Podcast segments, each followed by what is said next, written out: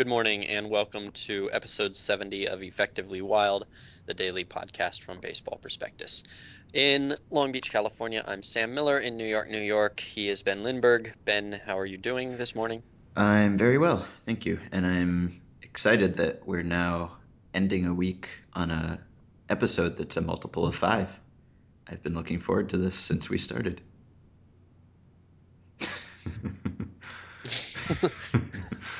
Maybe I shouldn't have admitted that, but I've been looking forward to the day when we would miss an episode or we would have a vacation day and we would start on a one and finish on a five because it appeals to my sense of symmetry. Mm-hmm. So we can never miss a day again, is what I'm saying. Uh-huh. Unless we miss a whole week, which I would be just fine with.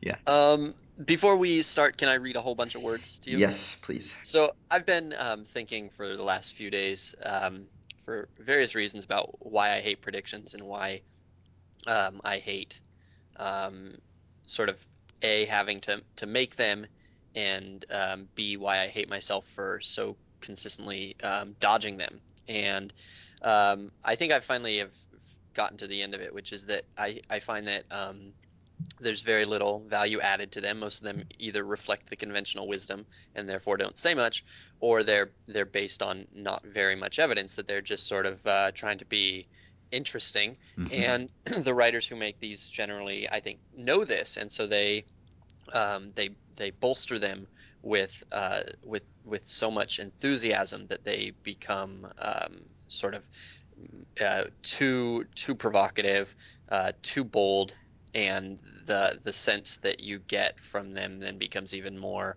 uh, disconnected to truth. So anyway, um, so so my favorite prediction piece, though, I've I've had it open on it as a as a tab for three days, and it is finally officially wrong. So I'm just gonna read a whole bunch of it because it's really beautiful. It's uh, by Bob Nightingale. Oh, I saw this. I was going to send this to you the other day because it was, it was It's so so over the top that. It's so good. Uh, so okay, so I'm gonna read. I'll just excerpt it, but uh, I'll start about four paragraphs in. The Tigers are sorry to ruin the ending to this charming show, but the Giants' season is over. Detroit will win the World Series in five games. There may be more suspense watching the Giants grab a razor this winter and shaving those black beards thick enough to hold wildlife than viewing this public thrashing. The Giants haven't seen a team this powerful all year, and by this time next week they won't know what hit them. The Tigers, like a caged boxer, know they are about to deliver an ugly whooping, but will refrain from providing clubhouse fodder. You see, they don't talk a lot. They don't bother with cute quotes. They're silent killers. They will come out and cold-heartedly bludgeon the Giants. They simply have too much power. Too much starting pitching, too much sheer talent. Do we really need to go into specifics? It's like performing an autopsy while the body is still breathing. Okay, do you want to talk about starting pitching? This will be a mismatch. The New York Yankees are absolutely clueless about the Tigers' rotation, so can you imagine how the Tigers will destroy the Giants' pea shooters? This rotation, stats, stats, stats. Now they'll be facing the weakest lineup they've seen all year. I like that line. That was the best line. lineup they've seen all year, with not a single left-handed slugger available to counteract the Tigers' right-handed staff. It's true that how will the Giants ever get a home run from a left-handed hitter, Ben? Everyone knows that well-rested ace Justin Verlander is the best pitcher on the planet. Once Verlander pitches his shutout in game one, there's a deadly arsenal right behind him. The Tigers won't have ace Matt Cain available until game four.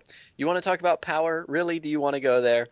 The Tigers have the most lethal one-two punch since Aaron and Mathews. The two combined for 74 home runs. The Tiger, uh, the Giants had just one player who hit more than 12. Take away Melky Cabrera, and they had only two players who hit more than seven. We're not making this up. Oh, there's no denying the, the Tigers bullpen stinks. Blah blah. Yes, the defense can be shank, shaky, and the Giants plan to test it, bunting like demons if they must. Uh, anyway, the Giants' glorious wine and cheese party with Tony Bennett crooning in the background is over. Uh, so there you go. yeah, I didn't know. Giants, uh, Tigers in five. I didn't know what to think of that. It was like a WWE style promo or something. And Bob Nightingale is normally just kind of a serious reporter type, isn't he? Yeah, From that, what I've seen. I mean, I assume he unpacked a lot of uh, he unpacked a lot of adjectives that I don't think he's used before. I assume they told him to just make a to use that sort of voice or something. I don't know. It was weird, uh, but I enjoyed it quite a bit. hmm Yeah, it's delightful. hmm Anyway, so last night they played a game. Yeah, and I wrote a recap of it, and every thought I had about the game I put in the recap. So you could just go read it if you want instead of listening to me drone on about it, and I wouldn't blame you. Um, I guess, I mean, obviously the the most notable thing was Madison Bumgarner's performance. Uh, he was excellent. He had struggled with his command in his first two starts of the postseason, but did not struggle at all with it last night. Uh, he was hitting corners. Uh, he was getting called strikes on the outside corner, getting foul strikes on the inside corner, just completely avoiding the middle of the strike zone. Really, even if you even if you look at a plot of his pitches to lefties and righties combined, there's still just a big empty circle in the middle where he threw no pitches at all, uh, which is, I guess, generally a good strategy if you can do it. Um, so that was impressive. We we talked about him the other day and about whether he was an ace and whether we trusted him, and the Giants did, and they were right. Yeah, they were, and yet um, also I think that well, I, I to be honest, I always have a little bit of a hard time evaluating uh, Bumgarner's stuff because our angle of it is so different than the hitter's angle, and it's I think it's probably really hard to actually um, appreciate uh, which you know how how the ball looks coming out of his hand. And so whenever I watch him, I, I have to admit it it always surprises me um, how bad he can make hitters look. Um, the stuff does sort of look a little flatter than than most good pitchers, and I think that that's an illusion based on the camera angle. yeah, Um, it looks to me almost like he's giving people a good look at the ball. I, I mean, I can't tell these things, but yeah. his arm is just kind of out to the side, and it's sort of a almost like he's dart throwing a little bit. hmm Um, but yeah, I don't know. It works. Neither pitcher threw a pitch that was 91 miles per hour. I think they were both just soft tossing, but very and that's low for him. I mean, that's low for Bumgarner. I think Uh-huh. that I think that generally the consensus was that he actually didn't have very, very good stuff. That he had a tremendous command. His stuff may have still reflected. I mean, if as far as I could tell, the Giants were kind of concerned about two things. One was that his mechanics had become uh, completely messed up, and two was that he was probably tired. And those two things might have been related. They might not have been, um, but they. It seems to me that they they certainly fixed the mechanical issue. His command was as good as as it can be, and I thought that the plot that you the the strike zone plot that you had in your recap was um, was was tremendous. Um, and I think that um, it probably I, I think that with pitchers generally in uh, you would rather maybe have a guy uh, with stuff than command uh, in like the big picture. Like if you could pick the command guy or the stuff guy, you'd pick the stuff guy. But in a single start, I think you would always rather have the command than the than the stuff. Yeah. And it's just it's hard to even for command pitchers, it's hard to consistently have that command. Even from inning to inning, it can be hard. And so I think that's maybe why you consider those guys a little bit um, a little bit less reliable. But within a start, if you can have the command, you can get away with a lot. And you know, Zito doesn't have the stuff, but he had the command for a night. Bumgarner right now doesn't uh, quite have, I don't think, quite have the stuff. And I mean, I would still be nervous about him in Game Six. I don't think hmm that, I don't think he's necessarily fixed yet. He was certainly fixed for a start. He had a good start. He had great command, but you know, two miles an hour less off his fastball, and just I don't know. No, it didn't really look all that crisp to me. hmm Um, it was just well placed, and that's a hmm big part of pitching. Yeah, and I thought uh, it was a well called game um, by the umpire, Dan Iassogna, behind the plate. hmm I thought did a good job, and really, if you look at the plot, only missed a few pitches, and were so close that most umpires would miss those pitches. Um, so he wasn't really getting a, a whole lot of extra calls on the corners. He was just uh, really placing them perfectly. Um, and Fister was uh, not quite as sharp probably, but was also quite good. And I guess the thing that you remember most about his start is the line drive he took off his head, uh, which ricocheted all the way out into center field and was really about as hard hit as a ball can be. That I mean, that's a line drive up the middle. It was uh, scary for a second because we've seen a lot of bad things happen on plays like that and imagined even worse things happening. Uh, and he was completely fine. He took a couple warm up pitches and showed absolutely no sign that it had affected him at all. Um, What did you think about the Tigers' decision to leave him out there? uh, I mean, I guess you pretty much have to trust him if he says he's okay. I mean, I, I don't know if if you can always tell if you have a concussion or something right away. Um, but I guess if he says he's he's okay and and could throw pitches fine, I, I don't know. I guess you leave him in until you see otherwise. Um, Tim McCarver said immediately after uh, after the replay that he thinks that we need helmets for pitchers and maybe we could have them as soon as next season. I think he said. Um, do you think that's something that we'll see ever or soon? Um, I think that um, it's it's hard to make predictions in sort of future landscapes. I don't think that it's something that is imminent right now uh, in baseball. Um, in a few years, it might be, but to me, there's not a lot of uh, it, it's not a uh, it's not a story that people spend much time talking about. There doesn't seem to be a lot of momentum in favor of it, um, and it um, it, it would be. I think that it's probably a, a few steps of safety down the line. I think there are other things that they would want to probably focus on before that. Um, so my guess is that it it, it, it isn't going to necessarily be on Bud Selig's agenda at any point, but you know, in, in two years or in six years or something, it could be the case that it's the number one story we talk about, and then it'll probably happen. I think once once things get talked about a lot, they happen. Right now, it's it just doesn't get talked about all that much. Well, I think you should write a Bob Nightingale style column with your Predicting, predictions about the helmet. I Um, I found it. I I don't know. It was hard for me to decide whether I thought that that they um, whether that's a situation where you use an abundance of caution or not. And I, I was thinking about if it had happened to me uh, in my life, if if I had been hit in the head by something real hard, I wouldn't have gone to the doctor if I felt okay. And there wouldn't have been anybody probably telling me to go to the doctor. And if something kind of tragic had happened to me, then um, it would have been obviously it would have been you know it would be sad if something tragic happened to me and. I I died of a head injury.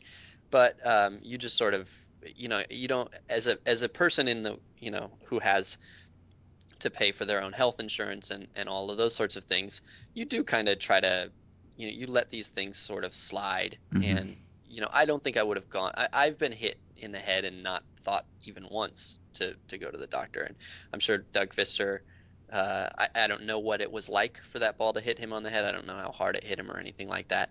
Um, the, the, the Detroit Free Press talked to some brain guys, some brain doctors who said that based on how hard the uh, you know how far the ball flew after, you could surmise that it wasn't a, a real direct hit because so much of the energy of the ball remained Uh-huh. you know for it to, to go out.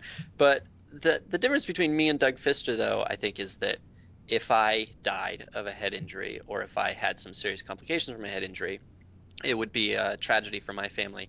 I think that there's a little bit more danger uh, with with Fister because we all watched it. You know, you don't you just you don't want that to be something that we all watch. You know, you, it would be uh, I it would be kind of more tragic if something happened on a baseball field hmm because it's a it's a sort of a shared experience. So maybe you're more cautious because of of that. I, I don't know. I'm not. I'm kind of just rambling, Well, but. people talk about the helmet possibility in and around the time when someone gets hit in the head, mhm. and then not in between head hits, which tends to be most of the time, uh, which is, I guess, similar to people talking about something needing to be done about broken bats. Every now and then, someone gets impaled with a bat shard or almost gets impaled with a bat shard, and we talk about how uh, a tragedy is inevitable and we should do something before it happens. Um, I don't know. I guess I can see the argument that if there's even a possibility, then you need to do something about it. But at the same time, baseball has been played for a very long time without anyone getting killed by a broken bat or a line drive uh, up the middle, it Mhm. seems. So, I mean, I don't know. I, I guess it's either you can approach it as a probability thing and say, well, the odds are very low and and we don't know how it will affect a pitcher to wear some sort of helmet on his head, uh, which you'd think would disrupt pitchers since pitching is such a delicate balance and so many things can go wrong. Um, or you could just say if there's any chance at all, then you just do it and worry about the consequences after that. I don't know um, which which camp I'm in exactly, but I, I think I don't know uh, the fact that a tragedy hasn't happened so far is maybe not the best reason not to do anything, but maybe it is kind of a persuasive reason not to do anything. I don't know. Uh, yeah, I don't know. I don't think it's a persuasive reason not to do anything. I, I, I would love for them to get, I mean, all the things that are kind of dangerous in a ballpark, I would love for them to get ahead of them and, and sort of make them not dangerous. The Yeah. tricky thing though is that, um, I don't, I, it's always hard to make something not dangerous. And a lot of times there are kind of unintended consequences to safety measures. hmm Uh, like if you, um, there's a study about um, bicyclists who wear helmets, and um, it actually turns out that um, if you wear a bike helmet while you're bicycling, cars don't give you as much space because they think that you're that you know what you're doing and that you're you know you're a, you're safe because you have a helmet. Uh-huh. So cars actually will come much closer to you, and so there's some there's some idea with with a lot of safety measures like this. Uh, certainly, the same the same kind of controversy exists over football padding and football helmets, where the safer you make it, there are can be unintended consequences that make it less safe. hmm Um, and I don't know what the unintended consequences of something on a pitcher's head would be. Um, I don't know if it would change the way that they play defense or if it would change their. Uh, I, I, I mean, I really don't know. That's why they're unintended. Um, but there's always that risk. But I don't know. I think that if you can make it safer, nobody's against that. And uh, it's usually, I mean, almost every safety measure that you take, it's hard to convince that generation, but after a couple of years, it just becomes common sense. I mean, seatbelts, for instance, uh, when I was growing up, um, seatbelts were just part of life. When my parents were growing up, even though they were in the car, nobody wore them. They hmm just they rebelled against them for no good reason. So, Um, I guess the other notable thing from the game that I wrote about was Jim Leyland's decision not to play the infield in with the bases loaded and no outs in the bottom of the seventh. Um, he let the infielders play back, and they did get a double play, which was the goal, but uh, a run scored on the double play, um, which proved to be the winning run.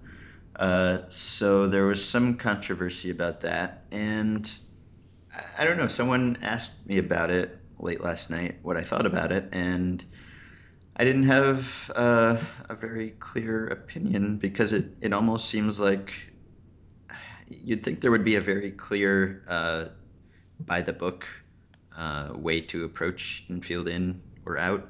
Um, but I don't know. I don't know that there even was really a book on what on what you do in that situation. I guess I sort of would expect most managers to play the infield in in that situation. I think, um, mhm, but it's not really a, a given uh, or a no-brainer that you automatically make that move and make yourself immune to criticism.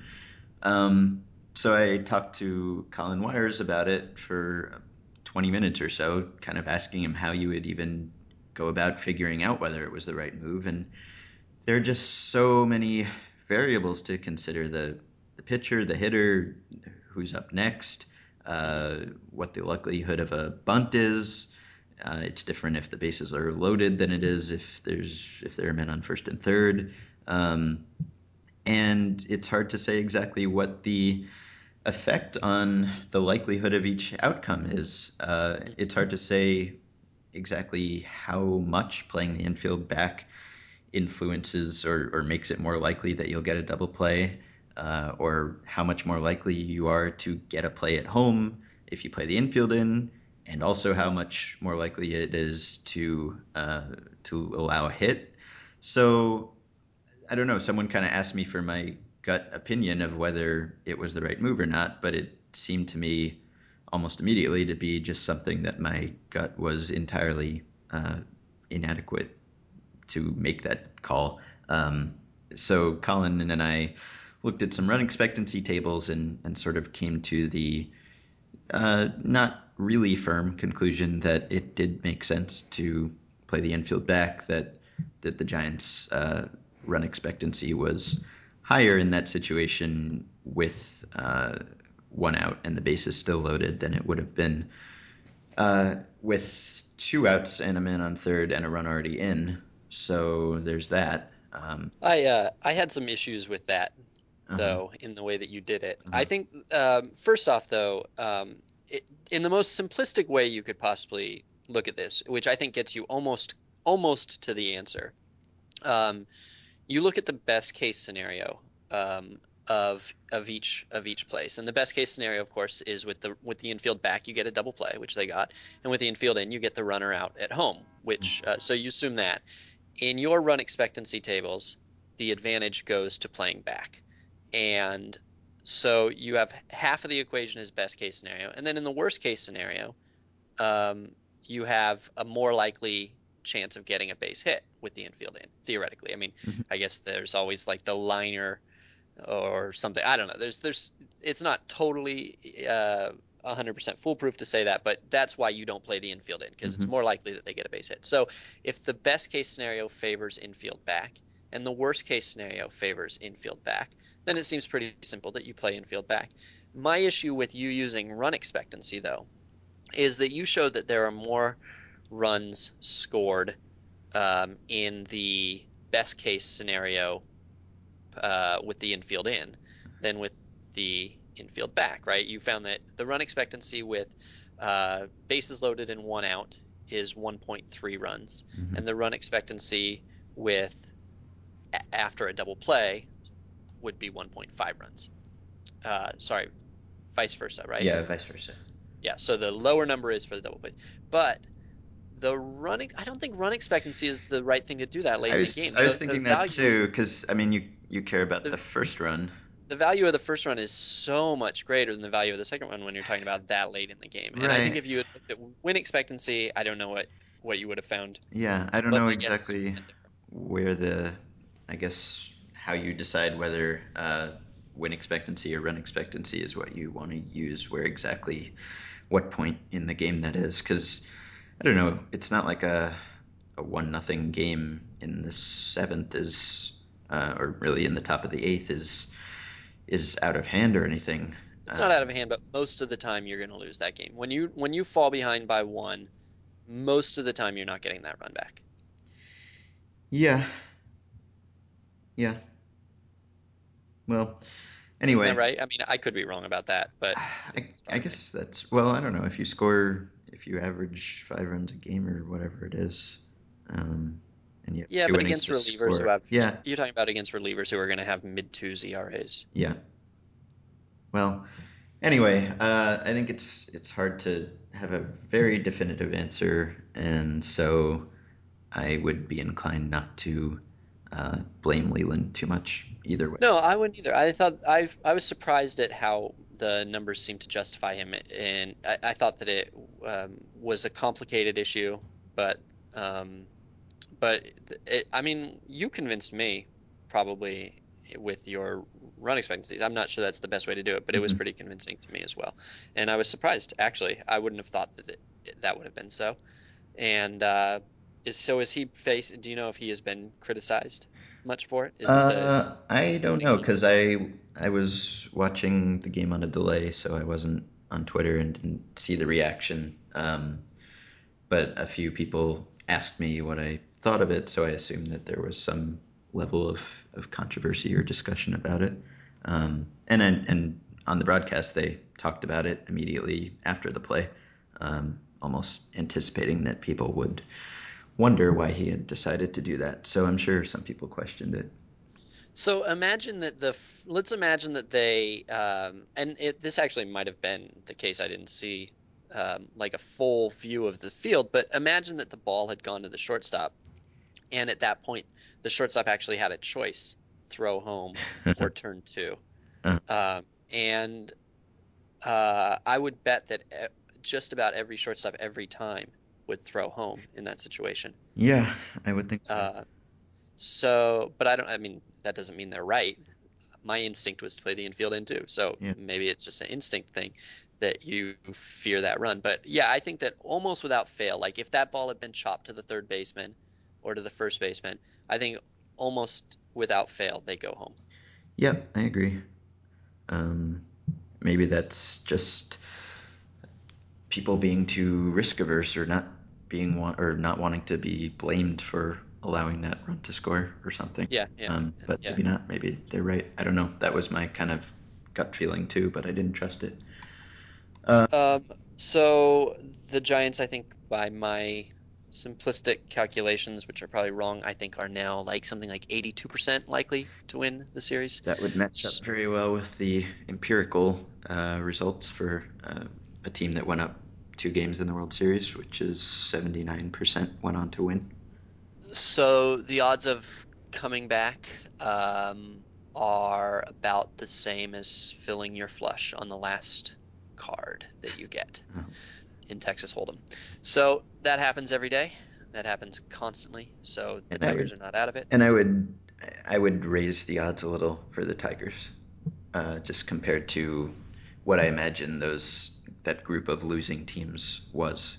Um, I would I would guess the Tigers have a, a better shot than the average team that Right. went on to lose. Than the uh, 1998 Padres, for instance. yeah, Probably not in the same class. probably not. Uh, all right. Well, we'll uh, be back on Monday, and, and in fact, on Monday we might actually know. It might be over. we might be discussing the end. It could be over. Don't eh, don't let anybody forget that I predicted a 50% chance of a Giants sweep. okay, we'll be back with 71 on Monday.